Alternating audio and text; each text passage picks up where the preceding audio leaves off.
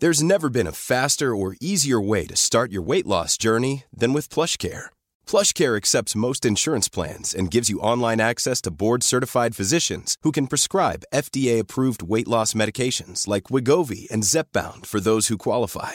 Take charge of your health and speak with a board-certified physician about a weight loss plan that's right for you. Get started today at PlushCare.com/weight loss. That's PlushCare.com/weight loss. PlushCare.com/weight loss.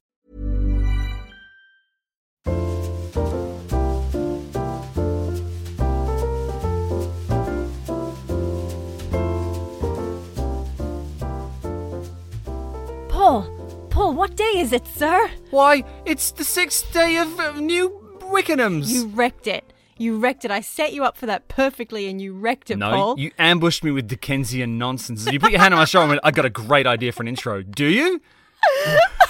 It's the 6th day of Christmas. Merry Christmas, everyone. Which means we are halfway through this epic undertaking that is the 12 days of Dishamus, where every day we release a mini Christmas episode straight to your podcast feed. And today we have an absolute ripper of a guest, Paul. Do we?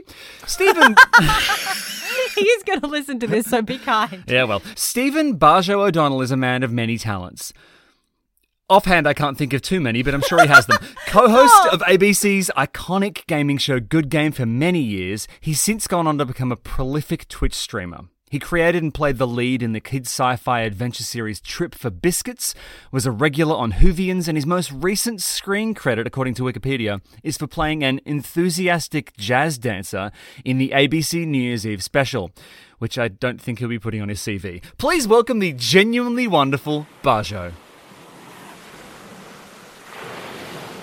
Bajo, welcome to Dish Island. Merry Christmas. I mean, it's not Christmas yet, but one of the things we wanted to ask you was you are a professional gamer, and gaming is like working in the salt mines. You are hunched over, sweating in a dark space for prolonged periods. Yeah. I mean, I'm already doing that. The gaming is just a bonus. 100%, yeah. You're the only one who will actually fit into those tunnels because you're already hunched. But what I wanted to do was figure out... Where does that leave room for food? What is your relationship with food like as a gamer, and are the misconceptions true? Yes. Well, yes and no. So my relationship with food has been atrocious for most of my life. And, it all started when I was a little kid.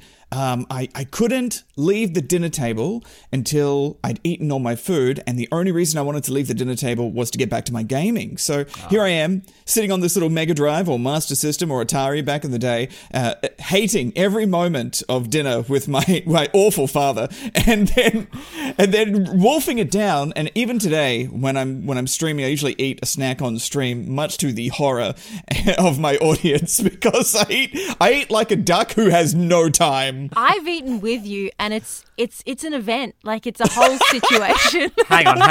Look, it's an event! No, listen, this is an audio format, so can you describe just as coldly and clinically as possible how you eat that is so different from how other people eat? Okay, well, I guess it does depend on the food, of course. The key thing is speed. Just as fast as possible, get it in me so I can get back to my Call of Duty. So I dislocate my jaw by 5 centimeters, and then I just push. I push and breathe through my nose, and then it's in. And then I move on. And then I have a little mini crash for about 30 seconds, depending on the number of chippies and the amount of carbs. And then I'm back, baby. It was such a thing, Paul, that I, over this one meal I've had, the one and only meal I will ever have with Bajo, I really needed to go to the toilet the whole time. But I knew that if I left the table, he would eat all the food. So I just held on. Because I was like, I've got a small window to nourish my body before he just starts going. I mean, Tegan, that's a symptom of being at the ABC, though, and like the food that is there. If you don't get it quickly, Kerry O'Brien or someone's going to come in and take it, and bloody Jimmy Giggle's going to slip on in and take what he can. It's a what's the word I'm looking for? A madhouse of hungry people with government-funded biscuits. No, they took our biscuits away. We had biscuits for the first few years of Good Game, and then they took him away, and there was a riot in the office. What I'm getting here is, first of all, a picture of the squalor and decrepitude that is our national broadcaster and their food budget. But accurate. primarily I find it interesting that you seem to describe food and other things as an impediment to gaming. Everything seems to be in the way of gaming. Is that fair? That's accurate, 100% fair. Right. Gaming comes first. I've got a lot of gaming to do. I can only fit so many gaming hours into my life because of how tired my eyes and back and neck and glutes and brain get. So I've got to make those hours count. And food has always just been around that. Growing up, living on my own, week to week, not earning very much at the start of my career, or nothing even. It was mostly rice and making spaghetti bolognese. Remember the first time I made spaghetti bowl? I didn't use a recipe, because it was before the internet, or at least the internet was basic at the time. It was just spaghetti that I boiled, and I just put tomato sauce on it. And I thought, this is bowl, this is spaghetti bolognese, right? And it did not taste like how my mum used to make it. Oh. Because you need meat. You need mince in there too, or other things. I've always had this overwhelming feeling of sadness whenever we hang out, but it's just... there's lots of layers to the sadness. The thing is, you've moved to Adelaide, and so we haven't had the opportunity to hang out since, well, the last time we hung out, this crazy thing called COVID was happening in China, and people were talking about it, but it wasn't really a thing. That's the last time I saw you, because then COVID happened. But in that time, you've actually gotten healthy. You've been on a health kick. I've seen it on social media. Well, let's truncate that to in the last 2 months of that time, because it's been a couple years, right? Yeah. And I've never really done much cooking. I ate out a lot in Sydney because there were always so many great food places near me, and once again the gaming was really important, so I never really cooked much myself beyond very basic like meat and potatoes kind of stuff. And looking back, I got a lot of food poisoning back in the day from really dodgy food places, especially when I moved to Coogee. I lived in Coogee for a while, and I must have got food poisoning once a day from all the places around there. Coogee already doesn't have a great reputation for food.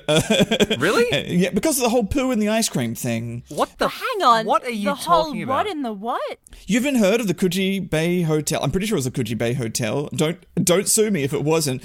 Someone found a poo in their ice cream? You haven't heard this story? Now, when you say a poo, do you mean like a chocolate chip in a regular ice cream, or someone just took a shit in a cone? Like, what are you talking about? Someone froze a poo and put it in the ice cream and served it to a customer who then sued them, I believe. Now, once again, don't quote me on all the details. All I know is when I think of Coogee, I think of poo and ice cream. Oh, look, I've just typed in a couple of random words into Google, and other than the fact that my algorithms are now fucked forever. Oh, I shouldn't say that's a Christmas show. The first thing that's come up is human excrement found in free gelato, Sydney Morning Herald. It was a free gelato. Yeah, this is pretty upsetting. This is an upsetting story, Bajo. We're meant to be talking about happy Christmas food. Well, it was a type of present for someone that day. Let me see if I can get across to Christmas. Okay, so gelato sounds like Geppetto, who makes puppets, which are toys, Christmas. Okay, so... Oh, yeah, that's lovely. I liked watching that happen. You ever seen someone run across the water really fast and kind of like not quite go in, but then sort of kind of make it across the... Yeah, so perfect. I'm there on the other side of the bank. The conversation has crested that wave, and now we need to somehow pivot to Christmas. I'm so glad I brought this up. I'm so glad it's derailed the podcast already. What are we, 8 minutes in? We can get it back. Bajo, yeah. Did you have... tell me about Christmases in your household when you were little. Were they happy? Were they horrible? Anything before grade 10 for me was pretty horrific from memory, just in general. Like everything, not just Christmas. Like everything before grade 10, I went to a horrible school where I got bullied constantly. All the Christmases were... just like I never got the cool presents. The worst one from memory, I'm pretty sure this was Christmas, was I remember getting there was this new flying plane that came out and everyone was excited about it. You pump it full of water and then let it go. I know the one. So cool, right? Yeah. And for me, my birthday is in December, so Christmas and birthdays kind of blend. And I think it was Christmas. Anyway, we took it out. I was with my uncle. My uncle said, I'm going to have a go first. Shot it off, hit a tree, broke immediately. So that's just like, that's an example of every Christmas for me felt like that, and lots of arguments. I do have some good memories. I am exaggerating a little bit here, but over in New Zealand with my extended family when I was younger, I do remember just lots of meals and family all together and laughing and lots of farting as well. My family are very into farting loudly. Those are the memories. Those are the precious memories I hang on to. Jesus Christ. So now, as an adult, has this meant that you want to lean in and go even harder on Christmas to make up for what was some disappointing Christmases by the sounds of things, you know, with all the happiness and farts and all the things that bring back good memories? Or do you like to sort of block Christmas out? Being a streamer now, my Christmases are kind of spent with my audience usually. You know, I usually stream on Christmas Day for all the orphans at home. For the orphans, not actual orphans. They don't have the internet as far as I know. It's for... that sounded really mean. I'm okay, sure orphans have the internet. I love orphans, okay? Let's just leave it at that. No, Bajo, you went too far. I mean, I wouldn't adopt one, but I love them. No, I spend Christmas usually streaming, and I'll bake something horrendous on my stream. I usually do cooking streams for Christmas, make some... I think one year I made a big, I can't even say it properly, croquembouche? Yeah. Hey, I'm Ryan Reynolds. At Mint Mobile, we like to do the opposite of what Big Wireless does. They charge you a lot, we charge you a little. So naturally, when they announced they'd be raising their prices due to inflation, we decided to deflate our prices due to not hating you. That's right. We're cutting the price of Mint Unlimited from $30 a month to just $15 a month. Give it a try at mintmobile.com/switch. $45 up front for 3 months plus taxes and fees. Promo rate for new customers for limited time. Unlimited more than 40 gigabytes per month slows. Full terms at mintmobile.com. You actually made a croquembouche. Yeah, and it was horrendous. Everything I've made has been horrendous and made me sick on these streams. Or I forget a main ingredient till the last minute and then have to put it in. But I gave it a bloody good go. You know, these cooking streams are fun for others, not for me. Bajo, you're a big fan of a game series, as I am, called Dark Souls. Yes. The core premise of Dark Souls is that the character never really gets stronger. You get better, right? It is mastery through repetition. That's right. The more you do this thankless task, the more you grind and smash yourself against this wall, the better you get at the thing. And I know you clock these games. So it sounds like you have the inverse problem with cooking, in that you keep throwing yourself against these walls and just not getting any better. Is that a fair appraisal? That's absolutely fair. Yeah. Right. There are some elements of cooking that I have mastered. And it's mostly the breakfast wraps that I have for breakfast. So my wife does most of our cooking here, and I try and make up for that by doing all the other stuff like cat litter and cleaning. Well, we have cleaners, but gardening. Well, we get a gardener every now and then. But I organize. I call them, which she appreciates because she hates phone conversations in general.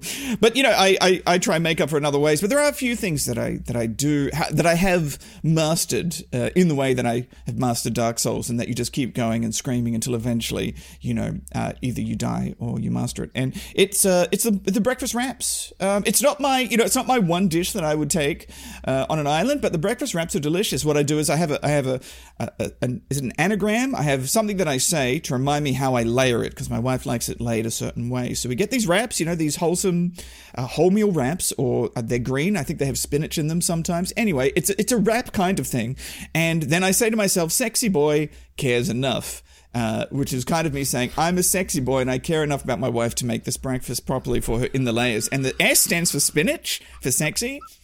B is for bacon, although I am vegetarian now. We can get into that. Care is cheese, and enough is egg. One egg on top, a little runny. And then we wrap it, and I put it in the little... the press heat machine, and it crisps it up a little bit, and then I give it to my wife, and she is mildly impressed at best. I'm just got so many upsetting words like sexy boy cares enough, runny egg in the press heated machine. Wow. Okay, Paul, you have a question? I'm so angry with you. I just need to process all of it. I'm so mad. I'm so mad we let you on this show. No, look, man, it's great that you care enough to be a sexy boy and to make raps for your wife. That's great. And now you're vegetarian. That's also very great. And he's also vegetarian is not that last conversation we had. So do you want to talk about being vegetarian so we don't have to talk about the acronym anymore? Yeah, sure. basically about 2.5-3 months ago, I went and got my cholesterol test. Well, I got my cholesterol test last year in October, and it was a little high. And I was like, I don't have to think about that. I'm not terribly overweight. I have a little bit of a belly, you know. I'd like to think it as a dad bod who has something under his shirt, you know, like a surprise present for Christmas under his shirt. That's the kind of bod. Surprise present bod is what I had. Moving on. And I got another test about 3 months ago, 2.5 months ago, and my cholesterol's really high, much higher than my wife, who has a hereditary condition with cholesterol. Mine was much higher than hers as well. So since then, I'm all about goal-orientated drive, right? Mm. And I have a goal, and I go hard to achieve it if I can, or die. And for me, I was going to die if I don't fix this. You know, and heart disease is like the biggest killer in the US. I don't know what it is here in Australia for men, but it's a real problem. It's a real dangerous thing. My dad had a couple of mini heart attacks, and you know, he had bowel cancer and all sorts of things from a terrible diet, as well as smoking. You know, 24/7 and alcoholism and stress. He was just imagine the stressiest thing you've ever seen in your life, and it was probably my dad. You probably saw him in the street. But away from that negative stuff, the wake-up call for me, so now I exercise 40 minutes kind of a day, and that's really, really helped. I've lost a bit of weight around my neck. The belly's still there, but I feel better. And who would have thought, all these people who told me over the years, hey, exercise, it gives you endorphins, it makes you feel great. I'm like, get stuffed, whatever. I feel great when I sit down and eat a giant pizza all to myself in one sitting, which I did many times in my life. But no, it really helps. So doing that, and then also thinking about my health, and you know, vegetarian is something I've always wanted to try, and we kind of experimented a few days here, a few days there with mixed success, my wife and I. But because of this, I'm like, okay, so pollution in the world, right? There are three prongs to it, and I don't want to get preachy about it, but these are just the three things that convinced me. For my own health, because, you know, I'm eating too much meat anyway. Pollution, so much of air pollution and greenhouse gases is caused by the meat industry, and that's a huge thing, and we all know the world is burning, and that's in the forefront of my mind at the moment too. So those two things, and the third thing, which I've forgotten. Ethics? That's it, ethics. So ethics are the... Oh my god! Is it actually ethics? Yeah, it is actually ethics. Okay, great. So I think I've been hanging on to this kind of guilt a little bit that I didn't realize was there, but also it's a big health thing for me and an ethic thing. I don't know how this meat was treated. You know, like I stopped having a lot of fast food recently, and as well, and because I don't know how that meat was treated. I think if this steak is cheap or if this burger is cheap, the animal that was this probably had a terrible life, probably had an awful life, and I just don't know. The not knowing. I've also been learning about, like, I looked at my bathroom, and 90% of the stuff I use is tested on animals. You know, everything in my bathroom, Head and Shoulders, Listerine, Gillette, all these big brands test on animals, and I'm like, if I don't know what tests on animals, how do I know how my meat is treated? So yeah, ethics. Even though I momentarily forgot about ethics for a moment there, that was a big part of it too. But it was the three pronged thing that pushed me over the edge. And I don't want to sound preachy about it, you know, because everyone's got to find their own way to their own place. But for me, all of these things have really changed my life. And honestly, it was so easy to go vegetarian. There are so many amazing options now compared to even just 5 years ago. Well, with that in mind, we're going to ask you what the one Christmas dish you would bring to Dish Island. And I'm now realizing that it's probably going to be vegetarian, right? Unless you've given yourself some sort of cheat day. But, I mean, what is your desert island Christmas dish? Oh, that's easy. Banana bread. Oh, no. Yeah, banana bread. Just cover my body in it. Let me make a giant banana bread coffin and put me inside it. If I could take anything to an island, I would. But it's got to be toasted. Now, this has been a big point of controversy with the people I've told about this. Some people don't actually toast their banana bread. Did you guys know this? I like the saltiness of butter on the sweetness of the banana bread. So I like a toasted banana bread, or I like it so fresh that it's still hot enough to melt the butter. But are you really coming up against resistance to toasted banana bread? Yeah, a lot of people don't do it. A lot of people are like, why would you toast banana bread? That's insane. How could you not toast it? Do you want a soggy cake in your mouth? Go have some soggy cake. This is banana bread. The crispy outer shell of it, you know, the way that it cuts the roof of your mouth if it's overdone, all of that is bliss. It's bliss. The cutting of the roof of your mouth just lets the beautiful banana bread and butter and sugar soak into your mouth more, right? It's amazing. You got to have it sharp. You got to have it sharp and cooked well, not too soggy on the inside, because if you do it too fast, It's not going to work. It's not going to be good. I'm all for a banana bread. Jamie Oliver's got an incredible recipe that we use quite a lot. I probably make a loaf for you every 3 weeks or so, Paul. Yeah. But on what planet, Barjo, is this a Christmas food? I mean, first of all, you talk about banana bread a lot when we were at Whovians, and I thought it was some weird joke. Did I really? I thought it was maybe a gaming reference or something. I didn't get why you spoke about banana bread so much. Now understanding you just really like banana bread, that's great. But is this something Christmas morning you're going to run downstairs and sit in front of whatever presents you've been given and crave banana bread? Is that really what you want? It doesn't matter what day it is. It's the thing I want most all the time. It can be Christmas, it can be New Year's Eve, it could be the day of my daughter's wedding, or it could be my funeral, and I will want banana bread in my mouth. I just want it. It's never bad, to have it. Like I said, as long as it's toasted, it's never not a good time, to have banana bread in my mouth. I would argue that the day of your funeral is a very bad time for someone to be jamming banana bread in your dead mouth. Hey, it's going to be in my will, so it's all a part of it. Banana bread jammed in my mouth, and I want them to play "See You Later, Alligator," that song, at my funeral. They're my only two wishes. You're a weird dude, Bajo. But we're really, really grateful that you came to Dish Island, and to any orphans out there. First of all, Bajo approves of your existence. No, they can't be. They're not listening to this because they don't have the internet. They don't have the internet. I'm so sorry. If you know of any orphans out there, please give generously. Tell them that Bajo will be doing a stream just for them on Christmas Day. So if they can only find the internet, we've gone way too far down the orphan road. On that note, everybody. Thank Barjo for coming. I apologise for what you've just had to go through, but we still hope you have a very Merry Christmas. Well, there you have it, folks. On the 6th day of Christmas, my true love gave to me banana bread. Oh, Bajo's so sweet. You know he's on a billboard now? He is on a billboard in Adelaide. If you live in Adelaide, go look up, because apparently Bajo's face will be raining down upon you. It's like an eclipse. You can't look directly at it or it will make you blind. Anyway, thank you so much for listening to another piping hot episode of the 12 Days of Dishmas. Tomorrow's guest is a television presenter, writer, fashion icon and social media powerhouse. And she has some incredible tips on how you can take the pressure down this Christmas and really enjoy time with your family. So don't miss out on that episode. I'm Tegan Higgins. Botham. I'm Paul Verhoeven. And this is the 12 Days of Dishmas. Bye. Mom deserves the best, and there's no better place to shop for Mother's Day than Whole Foods Market. They're your destination for unbeatable savings, from premium gifts to show-stopping flowers and irresistible desserts. Start by saving 33% with Prime on all body care and candles. Then get a 15-stem bunch of tulips for just $9.99 each with Prime. Round out Mom's menu with festive rosé, irresistible berry chantilly cake, and more special treats. Come celebrate Mother's Day at Whole Foods Market.